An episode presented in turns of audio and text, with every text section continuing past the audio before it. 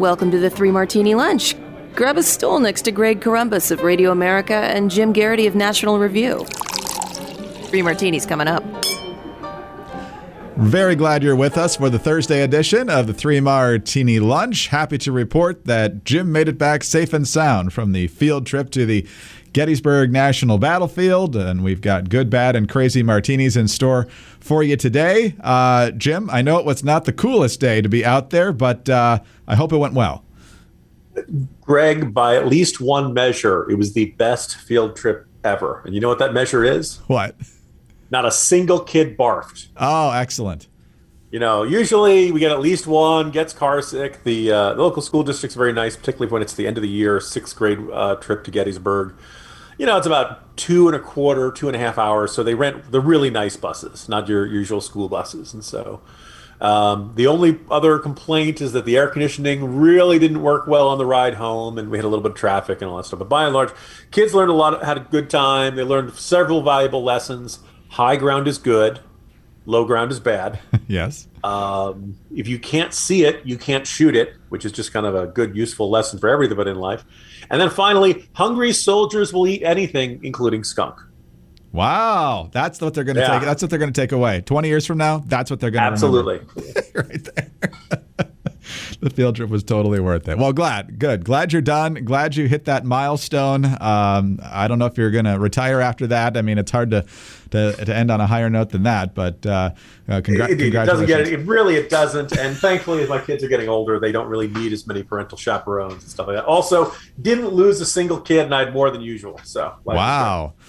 Well, plenty of uh, important stuff to talk about today, Jim. We should also mention that today we're brought to you by X Chair. Many of us spend more time every day in our office chair than in our cars or beds. And that's why it's so important to invest in the right chair to spend those hours with the right level of support and comfort to get the most productivity out of your day. X Chair has made my time at my desk not only more productive, but it's honestly my favorite place to sit for any reason. Not only does X Chair's patented dynamic variable lumbar or DVL offer the ultimate customized support, but my X Chair can even give me a massage or heat up or cool down. And now, thanks to X Chair's new FS360 armrests, I can even adjust my armrest to the perfect position. All of these unique X Chair features help the hours at my desk fly by in complete comfort, and that is why I love my X Chair. Go to xchairmartini.com now. That's the letter X, chair, M A R T I N I.com, or call 1 844 4X Chair for $100 off your order. X Chair has a 30 day guarantee of complete comfort, and you can finance your purchase for as little as $30 per month. One more time, xchairmartini.com. All right, let's get into our um, good, bad, and crazy martinis here. Joe Biden features prominently in all of them. Uh, the good martini is that even the Washington Post is calling out Biden for just a blatant lie uh, as he's beginning this op ed offensive because no one's ever turned around their uh, dismal approval numbers more effectively than by going with a series of op eds. And that's, that's how the Biden administration is going after this uh, poor economy right now. Uh, this is what Biden said, or at least whoever wrote this, in the Wall Street Journal. A dozen CEOs of America's largest utility companies told me earlier this year that my plan would reduce the average family's annual utility bills by $500 and accelerate our transition from energy produced by autocrats. There's so many things to sigh about and groan about there, but let's just look at the fact of the $500 projection in savings. Not true. Glenn Kessler over at the Washington Post. But when we located the transcript of Biden's conversation with utility executives on February 9th, we found no reference to $500 in utility savings. The figure was also not mentioned in the White House readout of the meeting. Biden's also lying about the numbers. He, uh, this is uh, from Ed Morrissey at Hot Air. He pulled the $500 figure from a friendly analysis by the Rhodium Group that was prepared in October. That report predicted $500 annual savings in overall energy costs, not just utilities, and not until 2030. Most of that savings came from eliminating gasoline from family budgets as cars would go completely onto the grid. The actual projected utility savings would be now, quoting the report, indeed, the report notes that if the Biden climate plan were adopted, home electricity bills by 2030 would be between $1 more and $5 less than under current policy, which might pay for an extra ice cream cone over the summer. So after that bit of analysis, uh, Glenn Kessler says Biden didn't hear that from ex- uh, utility executives, and the report he's citing is not about household utility bill savings. Most of the claimed savings come from the reduced cost of driving, and the estimate is for 2030 when he would no longer be president, even if he served a second term. Is there any doubt the president earns four Pinocchios? And so, Jim, so many other problems that we'd probably like to bring up, uh, even with his shift away from fossil fuels. But uh, what, do you, what do you make of the fact that even the Washington Post at this point is derailing the president's uh, pretty weak uh, PR attempt to improve uh, perceptions of the economy here? Yeah, Greg, I think one of the first things that jumped out is that Glenn Kessler, if you uh, ask a lot of conservatives, if you just mention his name in front of conservatives, you're probably going to get some sighing, eye rolling, scoffing, or other, you know, just reflexive sense. And the idea, the perception that he, you know, comes down like a ton of bricks on Republicans, but either never sees it or never bothers to look at Democrats, or if he does, he turns himself into a pretzel. Well, in this case, he does, you know, Glenn Kessler called this one exactly as we would want him to. He calls it as he saw it, exactly the way we would want it to be done, and gives him the full four Pinocchios and says, "No, there's no way to remotely justify this."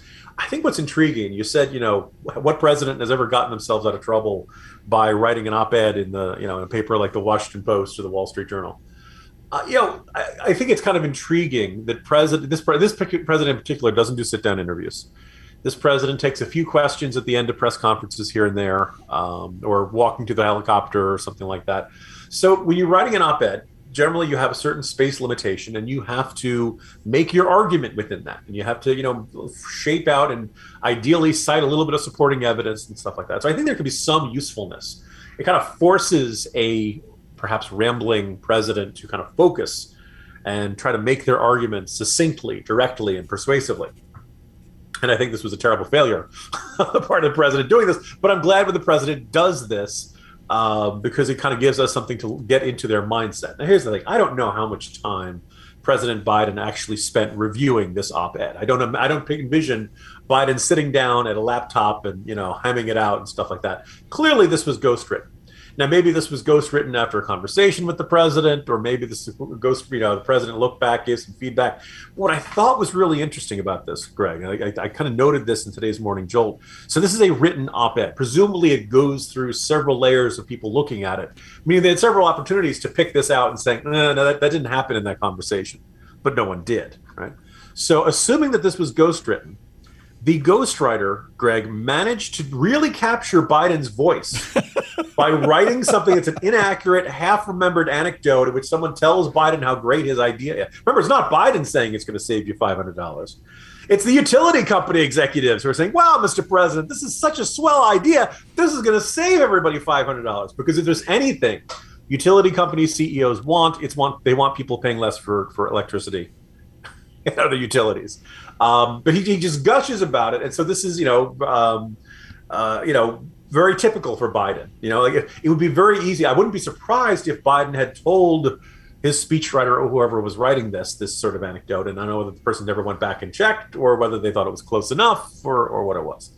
Um, so in a very we used to Biden speaking off the cuff and remembering conversations that never happened or remembering people saying things that they never said. It's very interesting to see this happen in written form that Biden remembers, or, or someone probably writing on Biden's behalf remembering a conversation that did not happen. Um, I think this is uh, another sign of kind of a flailing White House. I think it's not. Uh, that, and I think it's also a good sign for for you know folks on the right or just people who are very frustrated with this administration that folks like Glenn Kessler aren't giving him a free ride anymore and kind of saying, nope, nope, sorry, Mr. President. That's not what was said. That's not what happened. That's not what the report says. And you're just pulling numbers out of your butt right now.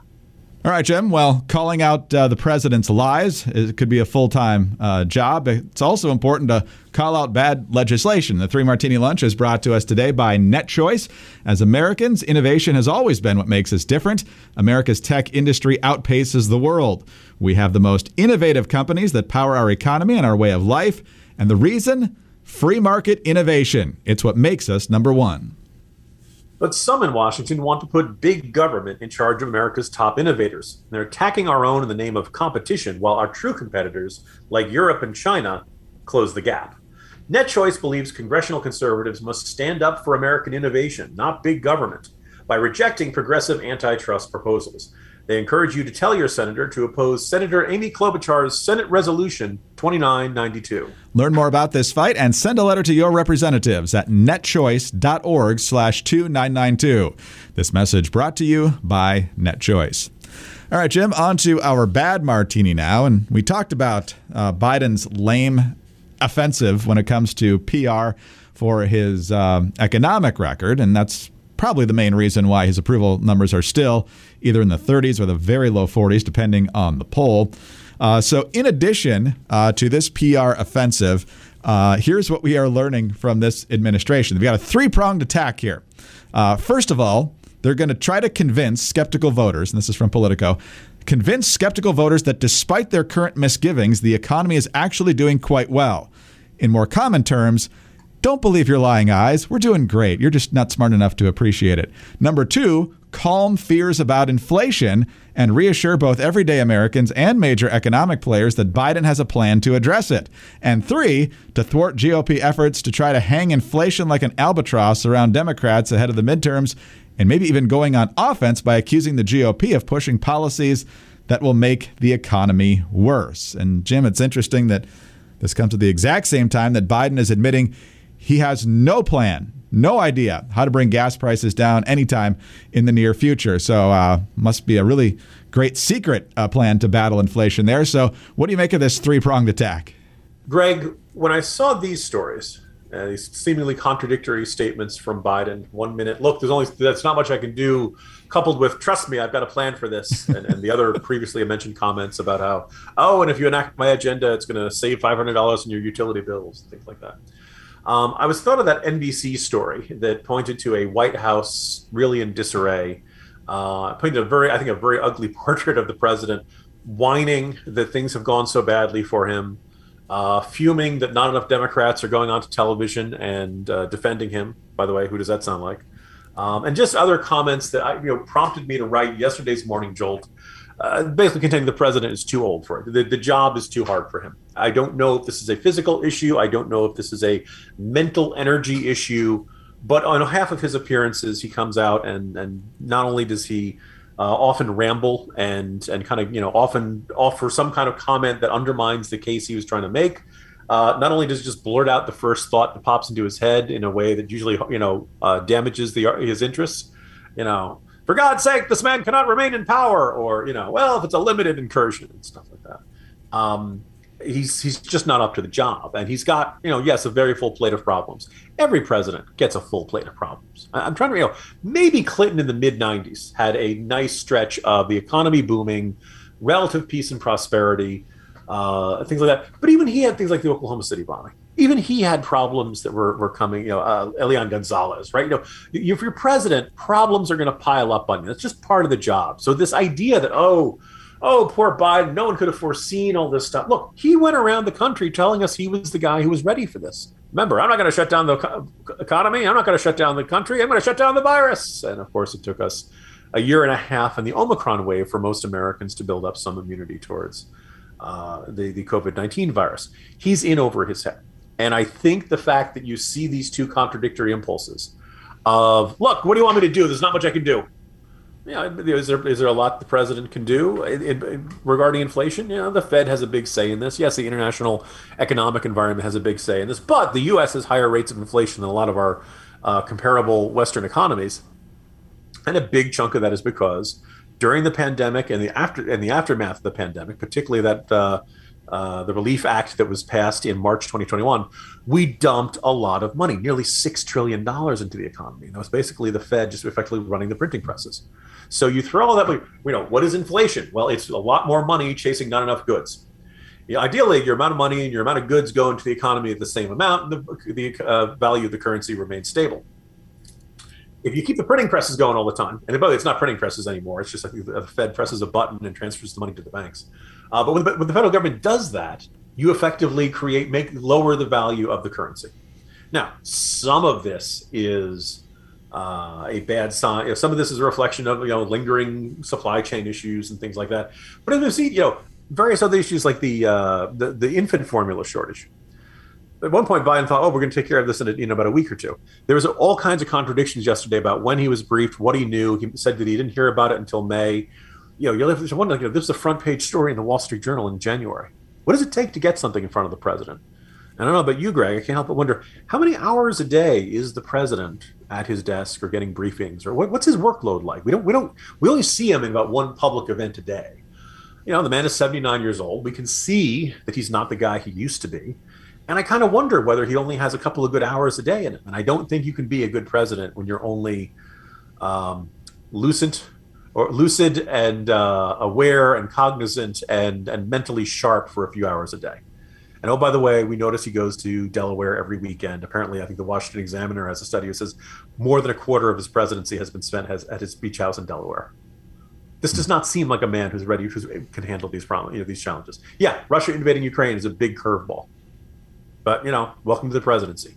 The buck stops here. You asked for this job. Stop complaining about how hard it is and start solving problems or move aside for someone else. Uh, although I recognize the vice president really would, you know, most of us would not be overwhelmed with confidence with the prospect of President Kamala Harris.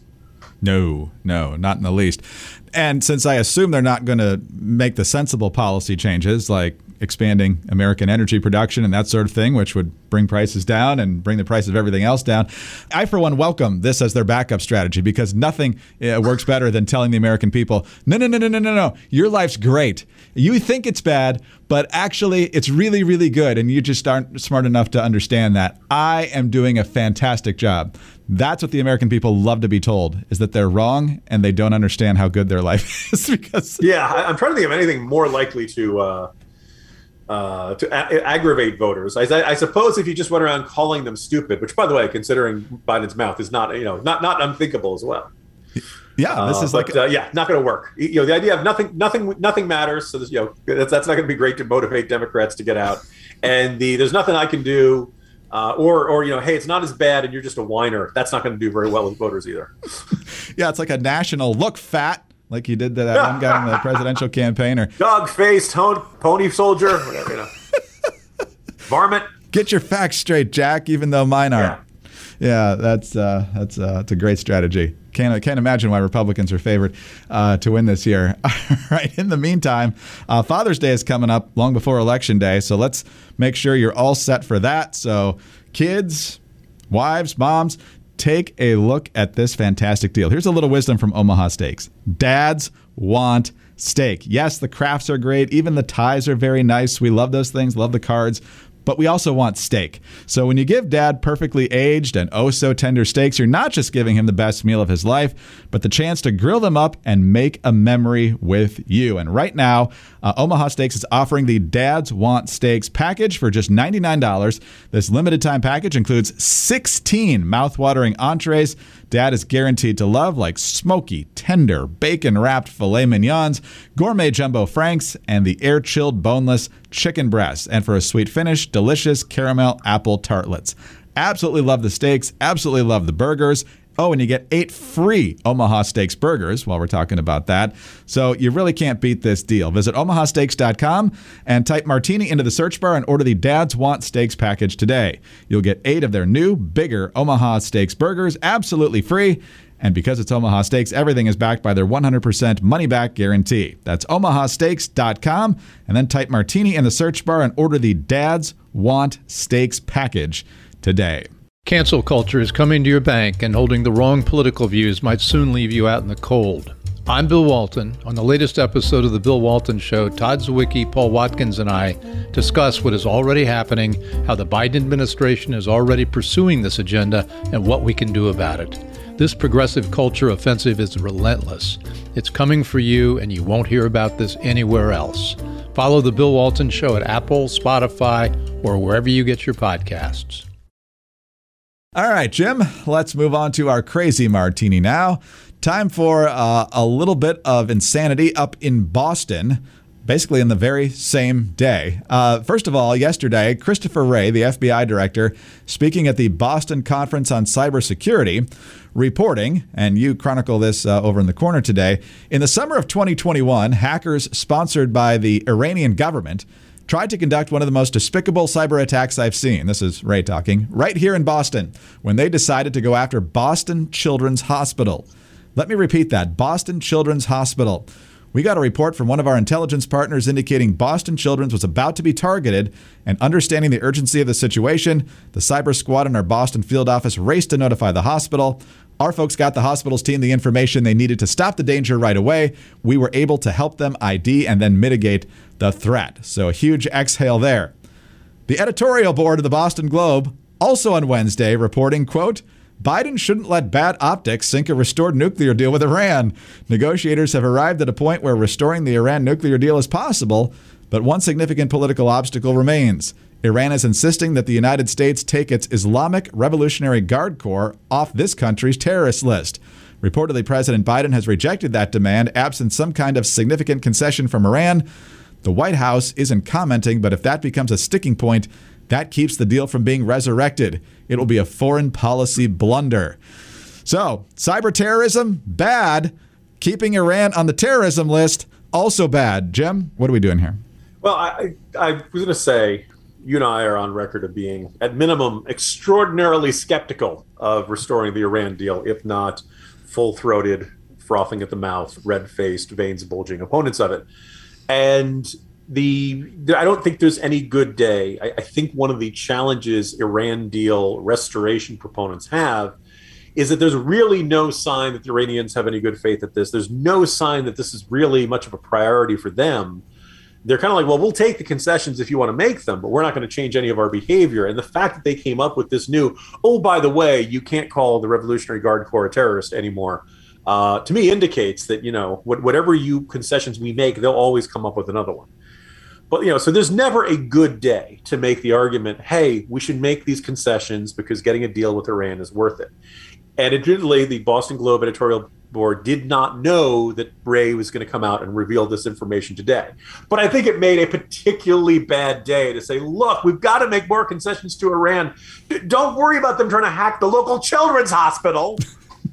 like, you know, like it's, it's, the irony is like oh you know if they remember the hacking the oil the Russian uh, affiliated or Russian based hackers who were uh, hacking the oil pipeline that was really bad and annoying right? There are lots of you know uh, hacking a bank local state governments all kinds of ways and you know that, that's all bad. But a children's hospital that's what you know. You could hear it in Wray's voice, and when he emphasizes, stops and underlines it in red. Like to him, he, he is not uh, morally offended. Doesn't really. He's just outraged by this, right? He really you can't. You know, he can't even believe even the even by the standards of the Iranian mullahs, this is low, right? And this demonstrates that they can't be trusted, and this demonstrates that they're not misunderstood or there's some sort of you know they're uh, opposed to us, but there's some rationality there. No, no, they're just look. We just can't trust them. They're too malevolent, too despicable, too cruel, too barbaric, and just too implacably hostile to who we are and what we stand for. For us to ever say, okay, we're going to trust you on this. Here's what we're going to let you do. Here's what we're not going to let you do. It's just not workable. And so I'll give Biden when it becomes official. I'll give Biden credit. It's a good sign that we're hearing that he will not take the Iranian Revolutionary Guard Corps off the terrorist list that presumably that would seem to sink the possibility of restoring the Iran deal. It has only taken until June of his second year in office for him to reach that point. Um, and, but it's not official yet, and there's always a chance that he changes his mind or something like that. So I, am not going to give him full credit for this yet. But I think it's just for the Boston Globe editorial board. There's a lot of egg on their faces today. They didn't know Wray was going to come out with this, but it, they look naive and silly for insisting, well, they're not great, but we should reach a deal on a day when it wasn't just any old children's hospital, it was a children's hospital in their own backyard. Wake up, Boston Globe editorial board. Yeah, that's about as that's about as uh, incongruous as you can possibly get. I mean, on one hand, I think the Iranians would love to see the United States groveling to whatever conditions they throw out there to restore the deal. On the other hand, I think they might just be having fun trying to see how much they can get out of it, even if they don't want the deal. It almost reminds me of uh, George Costanza trying to uh, get out of his engagement with Susan on Seinfeld. And so he tried to tell her he wanted a prenup, and then he pretended he was a smoker. And so just to see how far she'd go to actually make the marriage happen. And ultimately, of course, she died uh, licking toxic glue on cheap wedding invitation envelopes. So, uh, Jim, I don't know what the Iranian goal is here, but I'm sure it's to humiliate us in one way or another. I, I was going to say you could almost see them saying, uh, "Now you must sign the deal by hopping on one foot." You know, yes, exactly. And you must write it backwards, and you have to wear a pink tutu. And you know, just coming up with one, you know one example after another. Uh, of how you know of just what, what can we put in there that make the, that will make them say no. And my suspicion is that um, certainly with some negotiators in the past, it seemed like the U.S. was desperate uh, to reach a deal, and I, I, think you know everybody's kind of been in denial of this idea that look in the end the Iranians don't want to do what we want them to do. They're just not going to be trustworthy, and we need to find an alternative solution. Ideally, you know, not not itching. You know, this doesn't mean we start bombing Tehran tomorrow but ideally, we maximize the economic pressure on them, and we end up, uh, you know, putting a point where they realize, okay, we cannot economically thrive without this. We have to give up our ambitions for a nuclear bomb. Hopping on one foot in a pink tutu is reasonable. It's the way we. I do that on Sundays anyway. Conduct diplomacy. I was going to do that anyway. Jim, good to have you back. See you tomorrow. See you tomorrow, Greg. Jim Geraghty, National Review. I'm Greg Corombos of Radio America. Thanks for being with us today. Uh, do subscribe to the podcast if you don't already. Tell a good friend about us as well. Uh, thanks so much for your five star ratings and your kind reviews. Please keep those coming. Get us on your home devices. All you have to say is play Three Martini Lunch podcast. Follow us on Twitter. He is at Jim Geraghty. I'm at Dateline underscore DC. Have a great Thursday, and please join us on Friday for the next Three Martini Lunch. Former Russiagate investigator Kash Patel takes us deep into what we know about the Russia hoax and talks about his new children's book on the subject. I'm Sarah Carter. On the latest Sarah Carter show, I'll also explain how the powerful are openly telling you how they plan to restrict your freedom of speech and keep track of your every move.